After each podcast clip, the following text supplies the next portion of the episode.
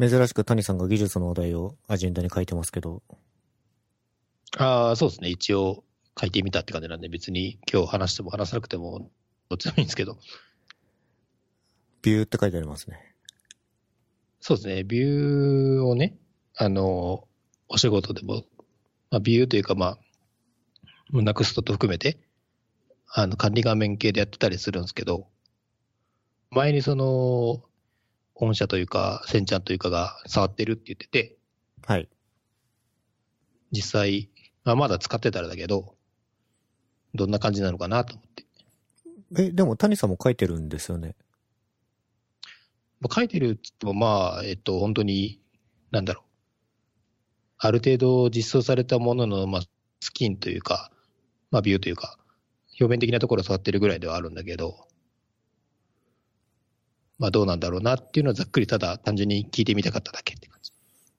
うーん。触り心地は良いですね。この辺実は、先日行われた LINE さん主催の UIT っていうイベントのああ、はいはい。BFF の回でお若干こう、うんメルペイのウェブフロントエンドの技術スタックについてお話をしたんですけど、うんあ。そこにいろいろ経緯を書いたんですけど、うん。まあビューいいですよ、手触りは。うーん。まあ、特に不満というか、こうだったらいいなとかもそんなないって感じ。えーっと、ビューのコンポーネント書くときって、やっぱ今はシングルファイルコンポーネント、はいはいはい。ドットビューファイルうん。にテンプレートタグとスタイルタグとスクリプトタグ書いて、一つのコンポーネントがどういう見た目でどういう機能を持ってったかっていうのを定義するじゃないですか。うんうん。うんそこ、それはすごくよくできてると思ってるんですけど、唯一、えっと、型が、型のサポートが今のところそんなに強くうん。なくて、うんうん React だと、タイプスクリプトがそのまま JSX パースできたりとか、まあ、そのレンダー関数の中にうん。うん。型かけたりするんですけど、うん。まあなんか HTML に型持ち込めないと、ん持ち込めないのと同じで、うん。そのシングルファイルコンポーネント中のそのテンプレートのところに型って書けないんですよ。ああ、なるほどね。そこだけなんとかなってほしいなっていう気はしてますね。うんうんまあ、これもちょっとビューチームで今議論してて、開発中ではあるらしいんですけど、ああ、まあ、サポートされるかもみたいなのもあるってことかな。うん。なんかこれってそもそも、H、もう文字列の世界に型を持ち込むっていう、なかなか不思議な現象だよな、とう思いながら。ん。確かにそう言われてみればそうかもね。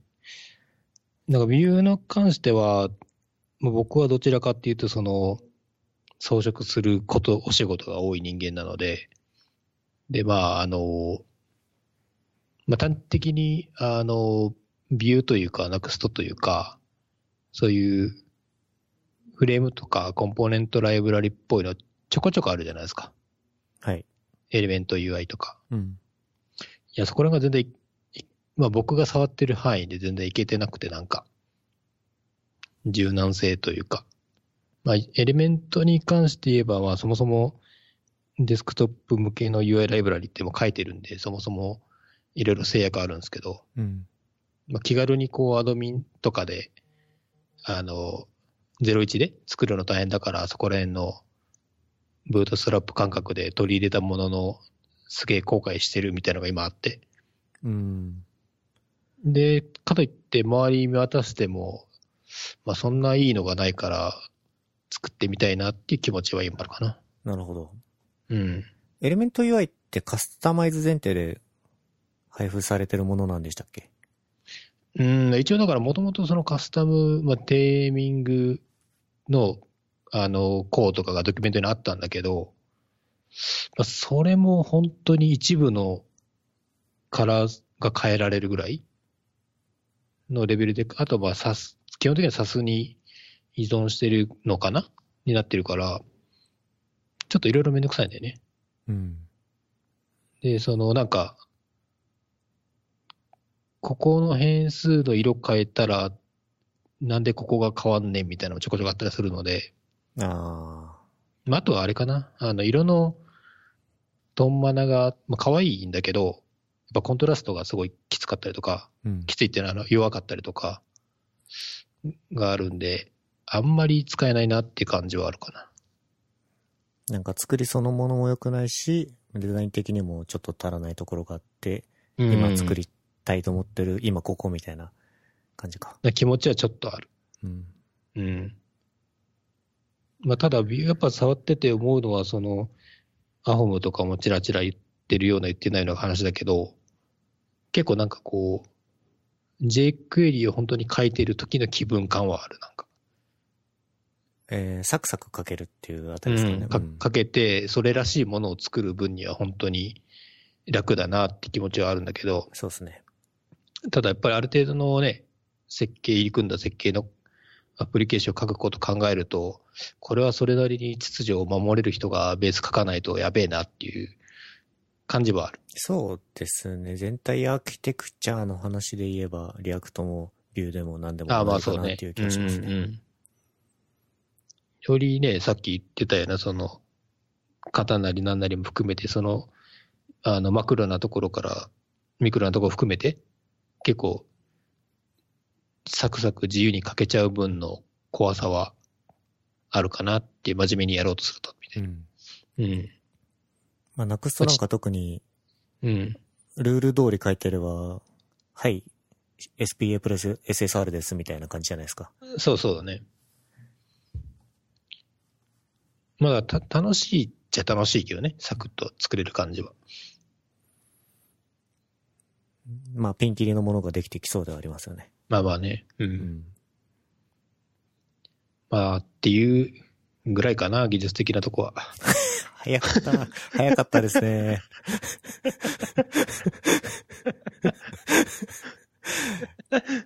えー、いや、まあ。ね、まあいろいろあるっちゃあるけど、まあ、あの、ストローボ FM だとあんまりその技術の話したらちょっと、クレームとか来るじゃないですか。来ないよ。来たことないよ。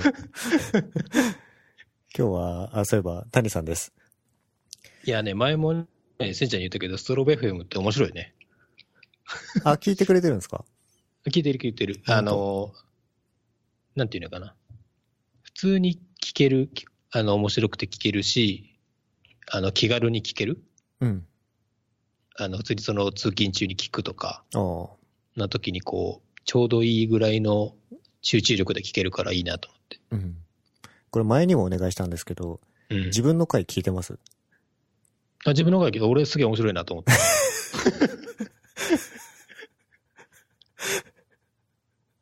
そうですね。うん。えっ、と、さてさて、ちょっとアジェンダに戻ろうと思うんですけど、はい。ちょっと最近の谷さんのアクティビティを眺めてると、まあ、うんうんツイッターとかインスタとかですけど、うん。まあ、いろいろやられてるなっていう感じで、そうだね。まあ、一つはあの、なんか最近新しいハッシュタグで、豆彦をはいはいはい。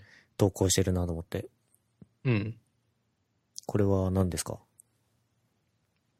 えーっと、そうだね、犬、まあ、豆豆彦にどうにか飯食わせてもらいたいよね。なるほど。うん。ワンチャンこう、モデルみたいなね、うん。来てもいいんじゃないかっていう、まあ多分、あの、おそらく、あのね、人人間の子供としていたとしても同じような感情かもしれないけど、やっぱ可愛いじゃん。うん。自分の子がね。いや、これはちょっとあるんじゃないかな、みたいなので、あの、ちょこちょこそういう、あの、最近だったらインスタグラムかな？で、そういうハッシュタグつけたら応募できるみたいなのが結構あるので、なんかオーディションかなんかですか？うん、なんかどういうふうに選ばれるかも全然よくわかんないけど、まあ多分ハッシュタグつけて投稿しとけば、担当の人がこう、多分フィードとか眺めて、連絡とか取るんじゃない？うん。なんか、柴犬ってデフォルトで可愛いじゃないですか。かわいいね。で、豆彦ももちろん可愛いと思ってるんですけど、そういう、どうやって差別化するんでしょうね。いやー、まあ、結構は見てると、まあ、その、その、本体そのものだけだと結構やっぱ難しいから、キャラクター的なものをつけるとか、あとやっぱ、まあ、デコレーションの仕方だよね。まあ、うん。その、例えば、インスタとかで豆風呂とかもあるんだけど、あの、豆丸っていうすごい可愛い黒芝の子がいるんだけど、その子とかは、その、被り物みたいなのするんだよね。うん。節分の時だったらその鬼の面とか。で、そういうなんか被り物と、あーその可愛い写真とか動画でキャラ作りしてたりとか。うーん。まああとはあれかな。多頭飼いとかも人気がありそうな気がする。ああとは人間の子供と、あの犬とか。ーセットで、あうん。あ、まあ、こうより、ハエ要素を狙ってくるわけですね。あ、そうだね。どういうふうに生えさせるかのところを、だよね。だから僕、っていうかうちの場合はその僕が投稿するときと奥さんが投稿するときでもうキャラが若干ブレてるからね。なるほど。うん。運用がちょっといけてない。うん。谷さんが撮るときは谷さんと撮ったらいいんじゃないですか？あー、まあ、どうだろうな。ただのおっさんだからな。変顔してるおっさんと変顔する豆とかだったらちょうどいいけど。それ、面白いですね。うん。一枚、あの、面白いやつありますもんね。あの、め、目ん玉ひん向いてるやつ。豆のね。そうです。豆のやばいやつとかたまにあるけど。まあでも奥さんがね、あの、豆彦アカウントをツイッターのね、運用してんだけど、はい。それはでも結構ね、1ツイートあたりだいたい40ファボぐらいは平均つくね。おーうん。運用、ともえさんに任した方がいいんじゃないですか？そうなんだよね。ツイッターはでも任せ、とアメブロは任せてる。で、インスタはだからちょっとこう、あの、絵的に綺麗というか、う美しいというか、可愛いというか、から僕はやってるけどね。うん。奥さん撮っちゃうと大体ブレちゃうんで。酔っ払うとピントがピタッとなるんそうでしたっけ酔っ払うとピントが止まるうん。タイプ。うん。インスタグラムの写真はカメラ使って撮ってます？カメラ使ってる時もあるけど、あの、やっぱ8プラスに変えてから普通に iPhone でも結構綺麗に撮れるから、と、あの iPhone 撮る方が多いけどね。カメラ飽きてますよね。飽きてるというかね、あんま使ってないね。いや、それはね、あの、考えたの、いろいろ。あの、今のお家のレイアウト的に、すぐ出せる場所に置いてないのが一個ダメだなと。うん。その常に充電してて、すぐに使える状態にしていれば、家でも多分使うんだけど、うん。あの、今そのいいちいち毎回ケースに入れてたりするから、そうすると東電の時しか使わなくて。あ結構まあでも悩んだけどね、もう一回今の高いうちに下取りに出しちゃうか、どうか。あ。15万ぐらいでしたっけ？込み込み。えっ、と、レンズ付きで、まあいろいろ割引とかポイントがあったから、まあ賞味12万ぐらいかな。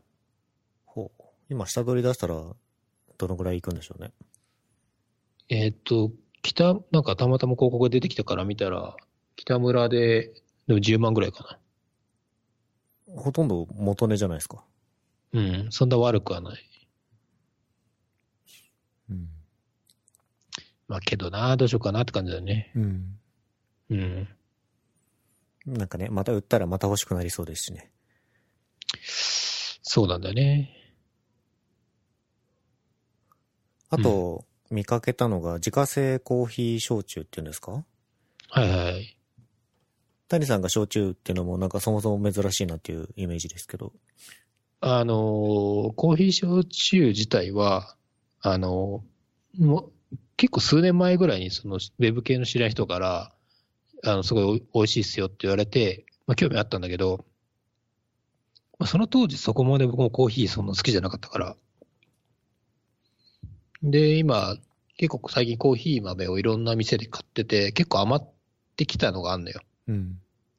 で、まあ、それをどう使おうかなって言った時に、たまたまコーヒー焼酎の記事をまた別のところで見かけて、ああ、そういえば作ったことないから作ろうと思って、最近、まあ、ちょこちょこやってるかな。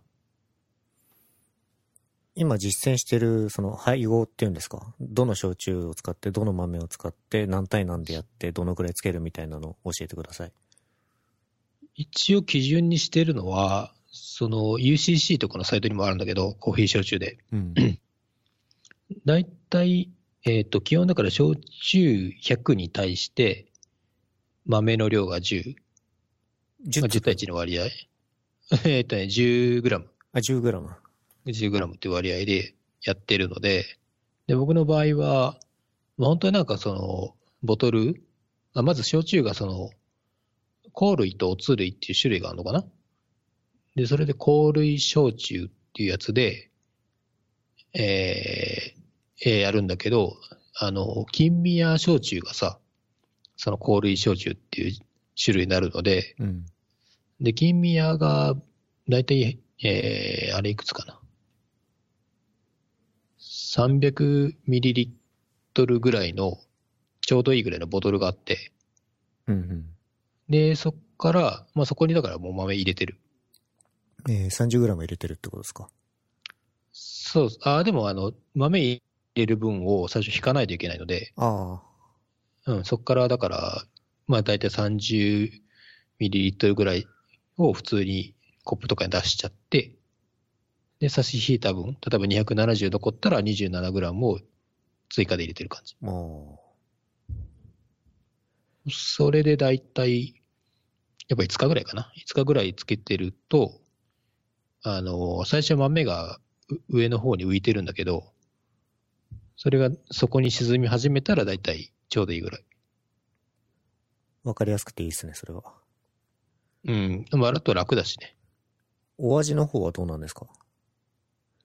もともとだから、焼酎がじゃあそこまで好きってわけでもないんだけど、まあでも、結構コーヒーの香りがする、本当にもう焼酎って感じなので、うん。割とそうだと、まあ結構だ濃いめ20%、25%ぐらいなんで、まあ割と薄めに入れつつ、ソーダとか、あとは牛乳？うん。とかで普通に割ると、牛乳だとその、まあカルアミルクほど甘くはないけど、ちょっとコーヒーの香りがするけど、アルコールも感じるような、うん。になるので、割と美味しいかなと。うーん。うん。なんか聞いてる感じ、お手軽にできそうなんで、いいですね。うん。あのーなんかそのコーヒー焼酎としてそのつけなくても、普通にその焼酎、まあ、金宮とかと、普通にアイスのちょっと濃いめのコーヒーとかを普通に割るのとかでも、割と悪くはないけどね。うーん。うん。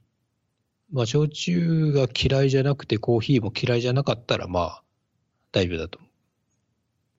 あとあれだ、そう、聞きたかったのが、キャッシュのリアルカードを作ってました。ああ、それな。これがね、実はまだ届いてないんですよ。あ、届いてないんですかうん、やっぱ多分あの、タイムラインで一回流れたじゃん、みんな届いてたやつが。うん。で、多分その後の二次的な流れで申し込んだから、それで結構き今日もメール来てたね、遅延の。うん。7月上旬か下旬ぐらいになりそうって。せんちゃんは届いたの？いや、僕、申し込んでないです。あ、そうなんだ。あ、だってリアルカードいらないと思ってる派だっけ？うーん、キャッシュのカードはなくてもいいかなと思ってます。うん。俺もなくてもいいかなと思ったけど、すぐそういうの俺乗っちゃうタイプなんでね。うん。うん。まあ、そっか。じゃあ、これは届いてのお楽しみか。まあ、そうだね。あの、キャッシュって、Google Pay とか対応してんだっけ？対応したらしいですね。そう、Google Pay をね、使ってみたいなと思うけど、iOS ってないよね。ないと思いますね。ね。アップル的にはさせらんないところじゃないですか？そうだよね。いや、なんかすごい全然調べてないあれなんだけど、別にその決済以外でもそのポイントカード系のやつもそれにまとめられるっぽい記事を見たので、うん。だと楽だなと思って。あとですね、えっ、と、まあ、キャッシュをキャッシュとして、うん。最近、フロントエンドウィークリー、我々運営メンバーで一応やってますけど、うん。ちょっと変化球2つぐらい入れてるじゃないですか。ああ、あの、最近ね。一つ目は、そうだな、サーベイの方行きますか。そうだね。サーベイの方は、あのーまあ、これ、は、そうだね。アンケート的な。アンケートをうん。毎週出してる記事に載っけて、フロントエンドウィークリーについてどう思ってるかをサーベイするっていうやつですかね。うん。で、まあ、これはまあ、ぶっちゃけその、フロントエンドウィークリーのその継続というか、まあ、なんだかんだ今100、もうすぐ185ぐらいか。なんで結構続けてるんだけど、まあどういう、まあ結構毎週あれ結構大変じゃん？大変じゃんっていうか主に編集長が大変なんだけど。それな。ほんとそれな。うん。言うてね、言うて我々最近はそこまでコミットできてないので。うん。で、まあそこの、まあやってることの割にはまあ特に利益を出してるモデルでもないので今のところ。うん。あの、まあそういう、アンケートにも入れてるみたいにその月額いくらかでっていうスキームとかを考えるか、えー、まあ単純にその、物量を減らして、まあやっていける範囲の内容に変えていくかとか、まあ場合によってはそもそもやめるっていう選択肢もあると思ってるんだけど、うん。まあそこら辺含めて単純に現状の、あの、呼んでくれてる人たちのフィードバックが欲しいなとは思ってて、うん。まあ今数週間やったところ、やっぱりまあ、まあどっちもあるって感じだね。結構すごい、あの、ありがたいと思ってくれてる人も、で、ありがたいと思ってくれてて、えーすごい読んでる人もいれば、えーまあ回答はしてくれてるものの、やっぱり週読める記事数はそんなに多くないとか、うん。もいるし、まあ基本ね、答えてくれてる人たちは割とポジティブな人が多いと思うので、割とその月額数百円ぐらいなら全然 OK みたいなのもあるので、まあちょっとそういう意味では今、スタロボ FM でやってるあの、パト、パトロンでいいのかな？パトロンかわからんけど、あの、サブスクリプション系のパトロンのプラットフォームを使って、ちょっとい、まあドネーション的にもらうとかでも、まあそれは一つあるかなとは思うけどね。うん。うん。まあ、いずれにしてもちょっと中途半端にはなっちゃうので、まあ、アンケートの結果を受け止めて、結構大きく形を変えてもいいかなって話は編集長とやってるって感じかな。うん。うん。うん。まあ、もし、この、リスナーの方が、フロントエンドウィークリーを購読しているようであれば、ぜひサーベイの方にそうだね。答えてもらえれば。答えていただいて。うん。あとあれですね。なんか、ノートの方に投稿してる方もあるじゃないですか。谷さんが。ああ、ある。あの、デザイナー向の、デザイナー向けに、あの、再編集したやつを今ノートでやってるね。 Frontend Weekly for デザイナー。そうだね。もう一旦まあ、一旦っていうか、まあ一応そういう名前にしたかな。割とデザイナーのひ人が読み、読みそうというか、読んだ方がいいかなとか、好きそうなものを集めてる感じだね。うん。まあだから掲載内容は、フレント、基本的にはフロントエンドウィークリー本体で配信した中からピックアップしているのもあれば、えーっと、まあ残念ながらそこからこぼれたけど、あの、デザイナー向けに入れてもいいかなっていうのを入れたりとか。ああ、なるほど。そういうカスタマイズ入れてるのは知らなかったです。そうね、こぼれてるやつとか、また自分で見つけたやつとかも入れてるうん。けど、やっぱね、今よ、えー、7号目ぐらいかな？やってるけど、結構毎週だと、これやっぱ大変だなと思い始めてるとこ。うん。うん、各週ぐらいにするかとか、いっそこっちも内容を全然変えてみようかなとかは考え中かな。これ、フォーデザイナー向けのピックしてる記事って、例えばどういったものがあるんですかね？デザイン向けももちろんそうなんでしょうけど。ああ、でも基本的にはやっぱりその UI っていうキーワードに関わるものとか、UX とか、あとは、まあ、デザインシステムとか、うん。あとは、えっと、アクセシビリティかな。まあ、特に、まあ、実装の、例えばその WAI-ARIA がどうこうとかはあんまり入れてなくて、ただ、その色の扱い方とか、そういう系は入れてるかな。うん。これ、購読者数とか、わかります？えーっとね、そのノートってその人をフォローする仕組みと、おーその記事に対してファボというか、好きっていうのをつけるのと、あとはマガジンっていう単位なんだけど、はい。まあ、それにフォローっていうのはつくんだけど、フォローがどのぐらいかな？でも数十ぐらいじゃないかな。うーん。多分。まあだからフォローの機能とかは結局そのノートを使ってるユーザーの機能だと思うので、どうしても絶対数がまだそもそも少ない感じはある。うんうん。あ数見えないのかなああった。55人だ。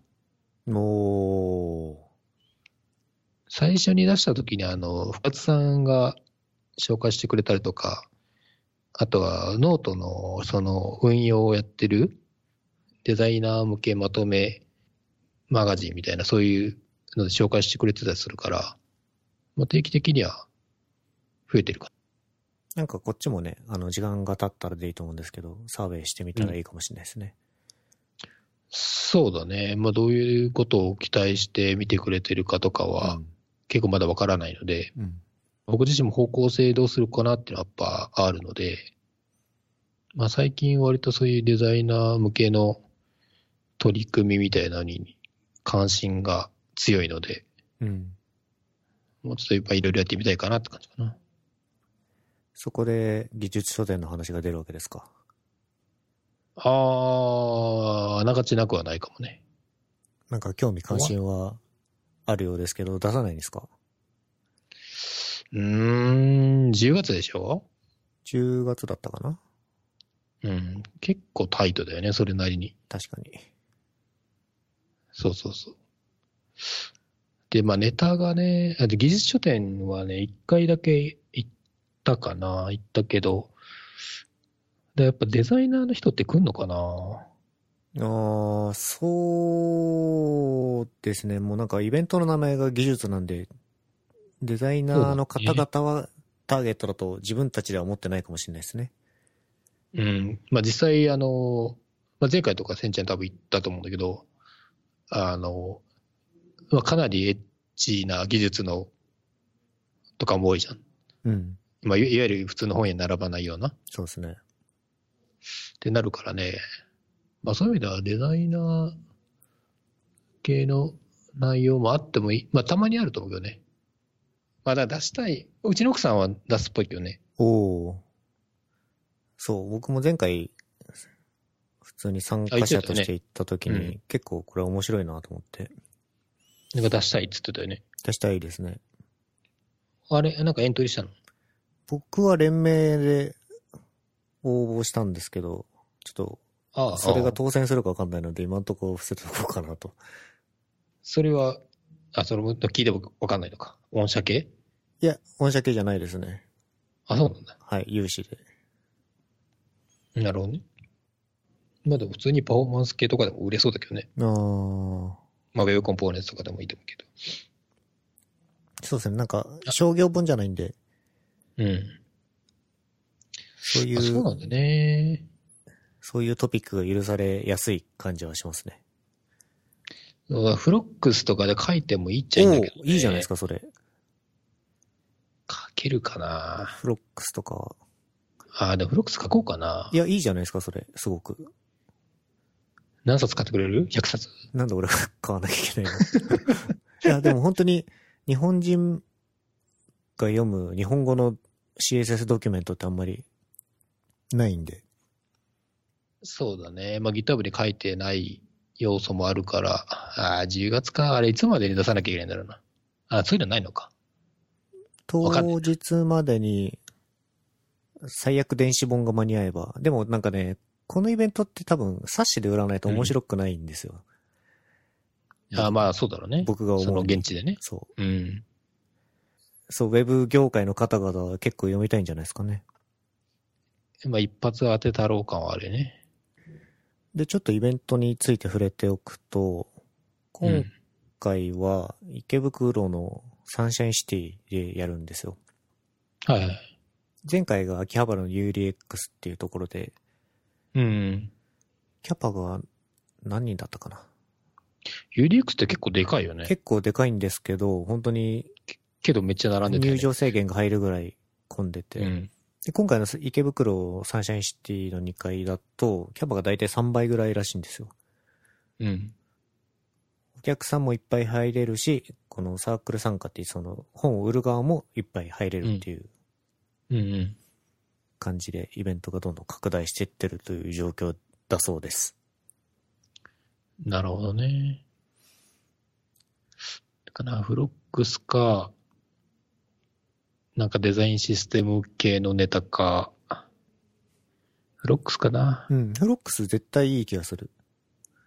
フロックス、俺も忘れちゃったけどな。ど、どんなんだったっていうのを思い出さなきゃいけないタイミングなので、ちょっと、やろうかな、やる？検討ですね。検討ですね。うん。まあ、執筆機が多分、まあ、そんなにはないですけど、フロックスなのであれば、ね、結構スラスラっと書けるんだろうし。まあ、ボリュームもね、別に何百ページ書くとかじゃないからね。うん。多分4、50ページで十分な量だと思うんで。うん。あとはそっか。あとは実際通るかどうかわかんないでもね。ですね。だから申し込むだけ申し込んでも良さそ当然落選はどうやって決まるんだろう。う。いつ、そうですね、確かに。あの、ビルダーコンみたいなソーシャルのあれとかかな。まあ、最悪の最悪落ちても、本当に書くことになれば、電子でやればいいのか。はい。全くそれで問題ないと思いますね。あ、うん今スケジュールを見てるんですけど、応募の終了日が7月19日うんうん。で、当落通知日が8月1日だそうです。ああ、1ヶ月後か。うん。なるほど。ちょっと考えよう。そんなとこですかね。そうですね。これあと最後にうん。なるんですけど、うん。一件面白いツイートを見かけまして、これはちょっと、あの、アジェンダと合わせてご覧いただきたいんですけど、うん。谷さんが一件のツイートの中に、とても若い頃の写真をそうね。載っけていまして、11年前ぐらいかな？若っ若いよね。この時俺何やってたかな？まあでも一応フロントか。まあでいろいろやってたね。マークアップやって、デザインやって、SEO のコンサルやって、カスタマーサポートやって、何でもやってた気がする。大阪にいた時ですよね、当然。そうだね、大阪で、あの、チャットワークの前身の石井スタジオ っていうところでいた時かな。なんで笑ってるんですか？いや、あのサネちゃんが、サネちゃんがピースしながら撮ってたから。そうそうそう、その時のやつ。いや、これがね、あの、そうそう、ツイートで書いたんだけど、あの、あの、当時その CSS ナイトに初めて登壇した時に使った写真なのね。はい。大大阪で。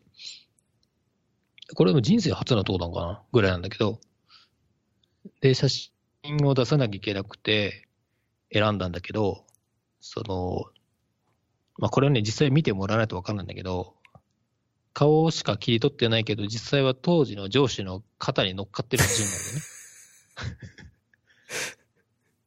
で、これがね、非常にあの、何も伝わらないんだと思うけど、あの、本当にそういう写真があって、多分、あの、チャットワーク社の写真のアーカイブに残ってるんじゃないかと思ってて、それ、ちょっとあの、見つかり、見つかり次第多分、ツイートすると思います。ね、ここだけ見ると全然そんな素振りないですけど、何でしょう。これ 写真の全貌がすごい楽しみな一枚です、ね。あの、あれだからね、肩車じゃないからね。片方の肩に座って、谷さんって、を見てるだって、そんなに小さくないじゃないですか。むしろ平均よりちょっと大きいじゃないですか。体格まあとしては。当時でも体重で言うと、55キロぐらいかな。とはいえって感じだけど。細っ。ね、んなんか、顔もね、明らかに今より細いですもんね。若いし細いからね。だいぶ、方がもうちょっと、やつれてた。だいぶ、オラついてた頃のそれ それで言うと、オラついてはないけどね。写真に見えますけどね。ひっそりと生きてたけど。じゃあこれはぜひ、あの、チャットワーク社の方もし聞いてたらでいいんですけど、そうだね。オリジナルの写真を探していただいて、谷さんにこっそりぜひ、2006年から7年ぐらいのやつやと思います。残ってるといいですね、これ。うん。では、チャットワークの貯蔵庫に眠ってることを祈って。そうだね。はい。はい。はい。そんなとこですかね。そうですね。というわけで、記念すべき第20回は谷さんでした。あおお、20回とおめでとうございます。りがとうございます。ではまた。はーい。